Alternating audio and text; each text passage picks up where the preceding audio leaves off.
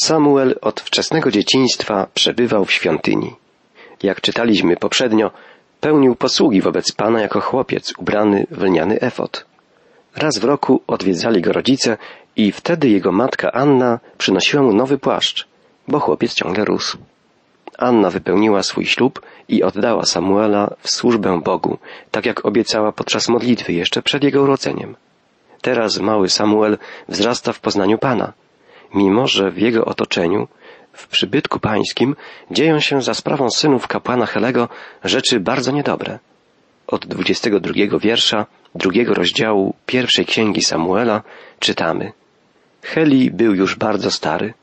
Słyszał on, jak postępowali jego synowie wobec wszystkich Izraelitów i to, że żyli z kobietami, które służyły przy wejściu do namiotu spotkania. Mówił więc do nich, czemu dopuszczacie się tych czynów? Wszak od całego ludu słyszę o waszym niewłaściwym postępowaniu. Heli był zbyt pobłażliwym ojcem. Tolerował postępowanie swoich synów, które było jawnym gwałceniem wszelkich norm obowiązujących w Izraelu. Mówiliśmy już poprzednio, że synowie Helego przywłaszczali sobie mięso zwierząt składanych w ofierze przez lud.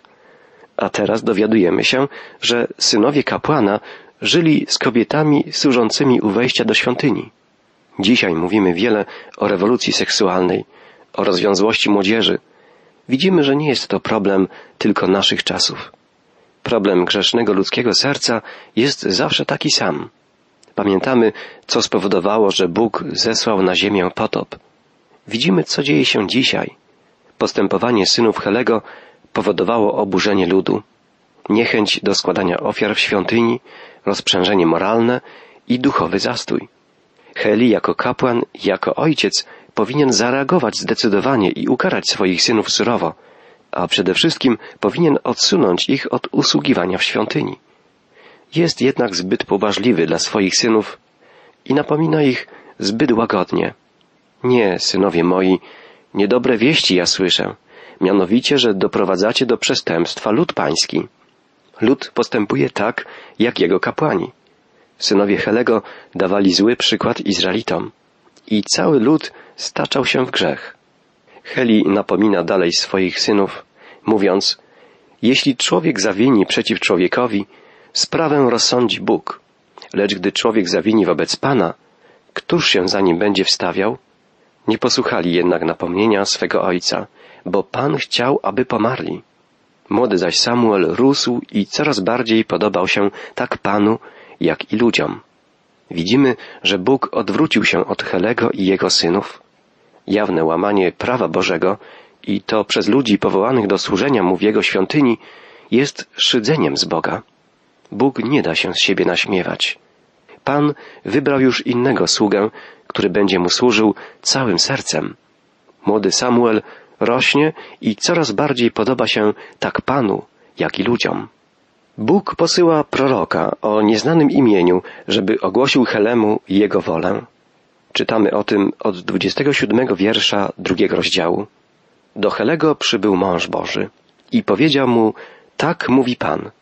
Wyraźnie objawiłem się domowi Twojego praojca, gdy jeszcze byli w Egipcie i należeli do sług domu Faraona. Spośród wszystkich pokoleń izraelskich wybrałem ich sobie na kapłanów, aby przychodzili do ołtarza mojego celem składania ofiary kadzidła, aby wobec mnie przywdziewali efot, a ja dałem domowi ojca Twojego wszystkie ofiary spalane domu Izraela. Czemu depczecie po moich ofiarach krwawych i pokarmowych, jakie zarządziłem w przybytku? Dlaczego szanujesz bardziej synów swoich niźli mnie, iż tuczycie się na najwyborniejszych z wszystkich darów Izraela, ludu mojego? Dlatego taka wyrocznia Pana, Boga Izraela. Wyraźnie powiedziałem domowi Twojemu i domowi Ojca Twego, że będą zawsze chodzić przede mną, lecz teraz wyrocznia Pana, dalekie to ode mnie. Tych bowiem, którzy mnie szanują, szanuję i ja, a tych, którzy mnie znieważają, czeka hańba. Bóg przypomina Helemu, że należy on do rodu kapłanów i że jako arcykapłan ponosi odpowiedzialność za wszystko to, co dzieje się w świątyni i w Izraelu z powodu jego synów. Bóg ocenił postępowanie Helego słowami szanowałeś bardziej swoich synów niż mnie. Tych, którzy mnie szanują, szanuję i ja, a tych, którzy mnie znieważają, czeka hańba. Te Boże słowa przekazane przez proroka osądziły postępowanie Helego i jego synów. Bóg odwrócił się od ich rodu. Właśnie nadchodzą dni, w których odetnę ramię Twoje i ramię domu Twojego ojca, aby już nie było starca w Twoim domu. Będziesz widział ucisk przybytku, podczas gdy Bóg udzieli Izraelowi wszelkiego dobra. W Twoim domu nie będzie starca po wszystkie czasy. Nie wytracę jednak u Ciebie doszczętnie człowieka składającego dla mnie ofiarę, tak by się zużyły Twoje oczy, a dusza się wyniszczyła ze strapienia. Ogół Twego domu zabity zostanie jednak mieczem ludzi. Znakiem, że to się spełni, będzie to, co się zdarzy Twoim dwom synom, Hofniemu i Pinchasowi. Obydwaj zginą tego samego dnia. Wszystkie proroctwa zawarte w tych słowach wypełnią się. Ród kapłanów utraci znaczenie. Bóg powoła swego sędziego, proroka, który będzie reprezentował jego autorytet. Będzie też jego kapłanem. W wierszu 35 czytamy takie słowa Boga. Ustanowię sobie kapłana wiernego, który będzie postępował według mego serca i pragnienia. Zbuduję mu dom trwały, a on będzie chodził przed obliczem mego pomazańca na zawsze. O kim mówi ten werset? O Jezusie Chrystusie. W modlitwie Anna, jak pamiętamy, wspomniała Pana zastępów, Mesjasza, który ma nadejść. Mojżesz wspominał o nim jako o proroku, a teraz jest on nazwany kapłanem. Pan Jezus Chrystus jest prorokiem, kapłanem i królem, Mesjaszem. On jest jedynym, który będzie postępował w pełni według serca i pragnienia Boga Ojca. I tylko On jest w stanie wypełnić doskonale służbę proroka, kapłana i króla. Służbę, która będzie trwała na wieki. Następny, trzeci rozdział pierwszej księgi Samuela opisuje powołanie Samuela do służby dla Boga. Jest to fragment biblijny, który często czyta się lub opowiada dzieciom. Powinien być on jednak doskonale znany także dorosłym. Nie tylko dlatego, że zawiera piękną historię, ale dlatego, że opowiada o przełomowym wydarzeniu w historii Izraela i w historii zbawienia. Bóg odwraca się od rodu kapłanów, a zwraca się ku Samuelowi, prorokowi i sędziemu, który wkrótce namaści pierwszego króla Izraela. Zakończy się ostatecznie okres sędziów i okres teokracji, a rozpocznie epoka monarchii, królestwa. Autorytet reprezentowania Boga zostanie przeniesiony z kapłanów na proroków i królów.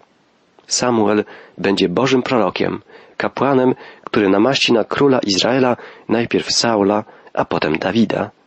Bóg nie będzie przemawiał bezpośrednio do królów, będzie się do nich i do ludu zwracał poprzez proroków. Samuel w chwili powołania nie był już małym dzieckiem. Józef Flawiusz podaje, że Samuel, gdy usłyszał wezwanie Boga, miał dwanaście lat. Tradycji żydowskiej dwunastoletniego chłopca uważano już za pełnoprawnego członka wspólnoty. Czytamy od początku trzeciego rozdziału pierwszej księgi Samuela. Młody Samuel usługiwał Panu pod okiem Helego. W owym czasie rzadko odzywał się Pan, a widzenia nie były częste. W czasach Samuela, jak czytamy, Bóg rzadko odzywał się do swego ludu. Pan nie objawiał się ludziom, którzy odwrócili się od Niego i postępowali źle, według swoich egoistycznych pragnień i rządz. Ale Bóg nie odtrącił całkowicie swego ludu. Wzbudził mu sędziego, proroka, poprzez którego będzie objawiał swoją wolę. Pewnego dnia Heli spał w zwykłym miejscu. Oczy jego zaczęły już słabnąć i nie mógł widzieć, a światło Boże jeszcze nie zagasło. Samuel zaś spał w przybytku pańskim, gdzie znajdowała się Arka Przymierza. Obowiązkiem kapłana było strzec ognia złotego świecznika w przybytku. Kapłan musiał regularnie dolewać oliwy, żeby światło świecznika nie zagasło. Heli był już bardzo stary. Jego oczy zaczęły już słabnąć. Tracił wzrok. A świecznik palił się słabym światłem. Wtedy Pan zawołał Samuela, a ten odpowiedział, oto jestem. Potem pobiegł do Helego, mówiąc mu, Oto jestem. Przecież mię wołałeś. Heli odrzekł, nie wołałem cię. Wróć i połóż się spać. Położył się zatem spać. Heli sądził, że Samuelowi coś się śniło. Odesłał go więc do łóżka. Lecz Pan powtórzył wołanie. Czytamy dalej. Samuelu. Wstał Samuel i poszedł do Helego, mówiąc, oto jestem, przecież mnie wołałeś. Odrzekł mu, nie wołałem cię, synu, wróć i połóż się spać.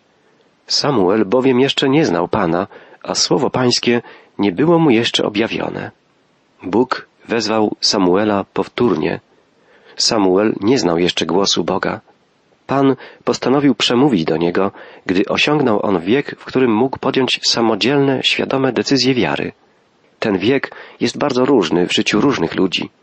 Bóg wzywa człowieka zazwyczaj wiele razy. Wspaniale jest, gdy człowiek odpowie na Boże wezwanie już za pierwszym razem. Są chrześcijanie, którzy podjęli decyzję wiary w wieku kilku lat. Są tacy, którzy potrzebowali kilku wezwań Bożych, by na nie w końcu odpowiedzieć. Niestety bywa i tak, że człowiek odrzuca Boga wiele razy i w końcu jego serce zostaje zatwardzone. Kiedy Hermann Göring został osadzony w więzieniu i gdy w jego procesie zapadł wyrok śmierci, kapelan więzienny rozmawiał z nim długo, podkreślając potrzebę przygotowania się skazańca na spotkanie z Bogiem. Göring jednak nie przyjmował prawdy, że Chrystus zmarł po to, by wziąć na siebie winy grzeszników i w ogóle odrzucał poselstwo Biblii jako niedorzeczne. Śmierć jest śmiercią, powiedział Göring na zakończenie rozmowy z kapelanem, a w niecałą godzinę później popełnił samobójstwo. Ten człowiek miał jeszcze szansę, żeby pojednać się z Bogiem, ale jego serce było zatwardzone. Samuel jest przykładem człowieka, który zwraca swoje serce ku Bogu. Jest otwarty na głos Pana już od dzieciństwa. I znów Pan powtórzył po raz trzeci swe wołanie. Samuelu. Wstał więc i poszedł do Helego, mówiąc, oto jestem. Przecież mnie wołałeś. Heli spostrzegł się, że to Pan woła chłopca. Rzekł więc Heli do Samuela, idź spać. Gdyby jednak kto cię wołał, odpowiedz, mów, panie, bo sługa twój słucha. Odszedł Samuel, położył się spać na swoim miejscu. Przybył Pan i stanąwszy zawołał jak poprzednim razem, Samuelu, Samuelu. Samuel odpowiedział, mów, bo sługa twój słucha. Powiedział Pan do Samuela, oto ja uczynię taką rzecz Izraelowi, że wszystkim, którzy o niej usłyszą, zadzwoni w obydwu uszach. W dniu tym dokonam na Helim wszystkiego, co mówiłem o jego domu, od początku do końca. Dałem mu poznać, że ukażę dom jego na wieki za grzech, o którym wiedział. Synowie jego bowiem ściągają na siebie przekleństwo, a on ich nie skarcił. Kiedy Bóg wypowiada jakieś słowo, to tak jakby to, o czym mówi, już się działo. Słowa Boga, mówiącego o przyszłych wydarzeniach, brzmią często tak, jakby to, co dopiero będzie, już było, już się działo. Bóg mówi o rzeczach, które jeszcze nie miały miejsca, tak jakby już się stały. Bóg jest Panem czasu, teraźniejszości, przeszłości, przyszłości. Bóg powiedział Samuelowi o tym, co stanie się z rodem Helego. Samuel z początku obawiał się przekazać Helemu Boży wyrok, ale potem powiedział mu wszystko to, co przekazał mu Bóg. Czytamy, Samuel leżał do rana, potem otworzył bramę przybytku pańskiego. Obawiał się jednak Samuel oznajmić Helemu o widzeniu. Lecz Heli zawołał Samuela i rzekł, Samuelu, synu mój. On odpowiedział i rzekł, oto jestem.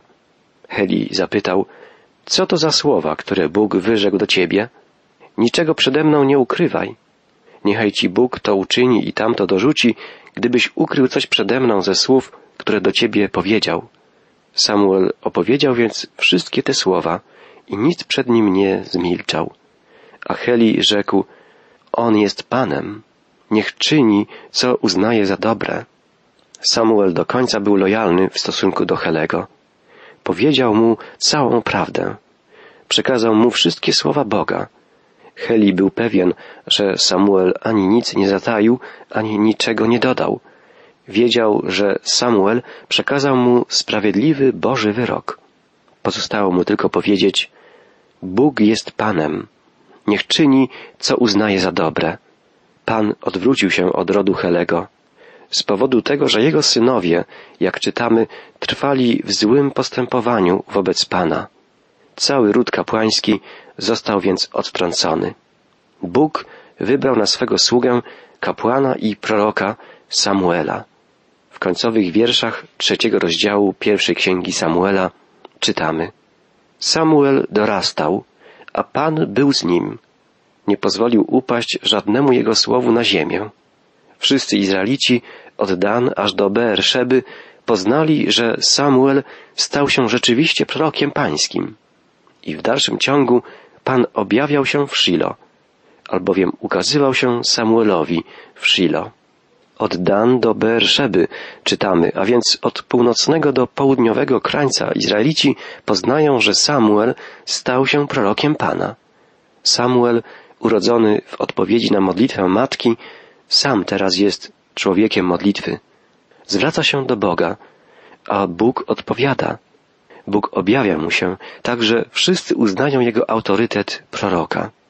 Bóg objawiał się Samuelowi w Shilo, tam gdzie stał namiot zgromadzeń, gdzie znajdowała się Arka Przymierza. Shilo było wtedy duchowym centrum ludu Bożego. Zanim powstało Królestwo Izrael ze stolicą w Jerozolimie. Czytaliśmy, że Samuel nie pozwolił żadnemu słowu Boga upaść na ziemię. On przyjmował każde Boże Słowo w swoje serce, pochłaniał Boże Słowo całym sobą. Żadne ze słów Boga nie pozostało bez echa w jego duszy. Jego serce było dobrą glebą dla żywych ziaren Bożego Słowa. Boże Słowo znów jest słuchane w całym Izraelu. Od Dan do Beerszeby, od dalekiej północy po dalekie południe. Bóg, który przemawia i jest słuchany, sprawi, że w Izraelu nastąpi wielkie duchowe przebudzenie.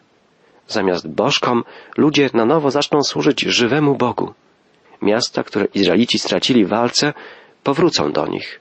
Zostanie zawarty pokój ze śmiertelnymi wrogami Izraela.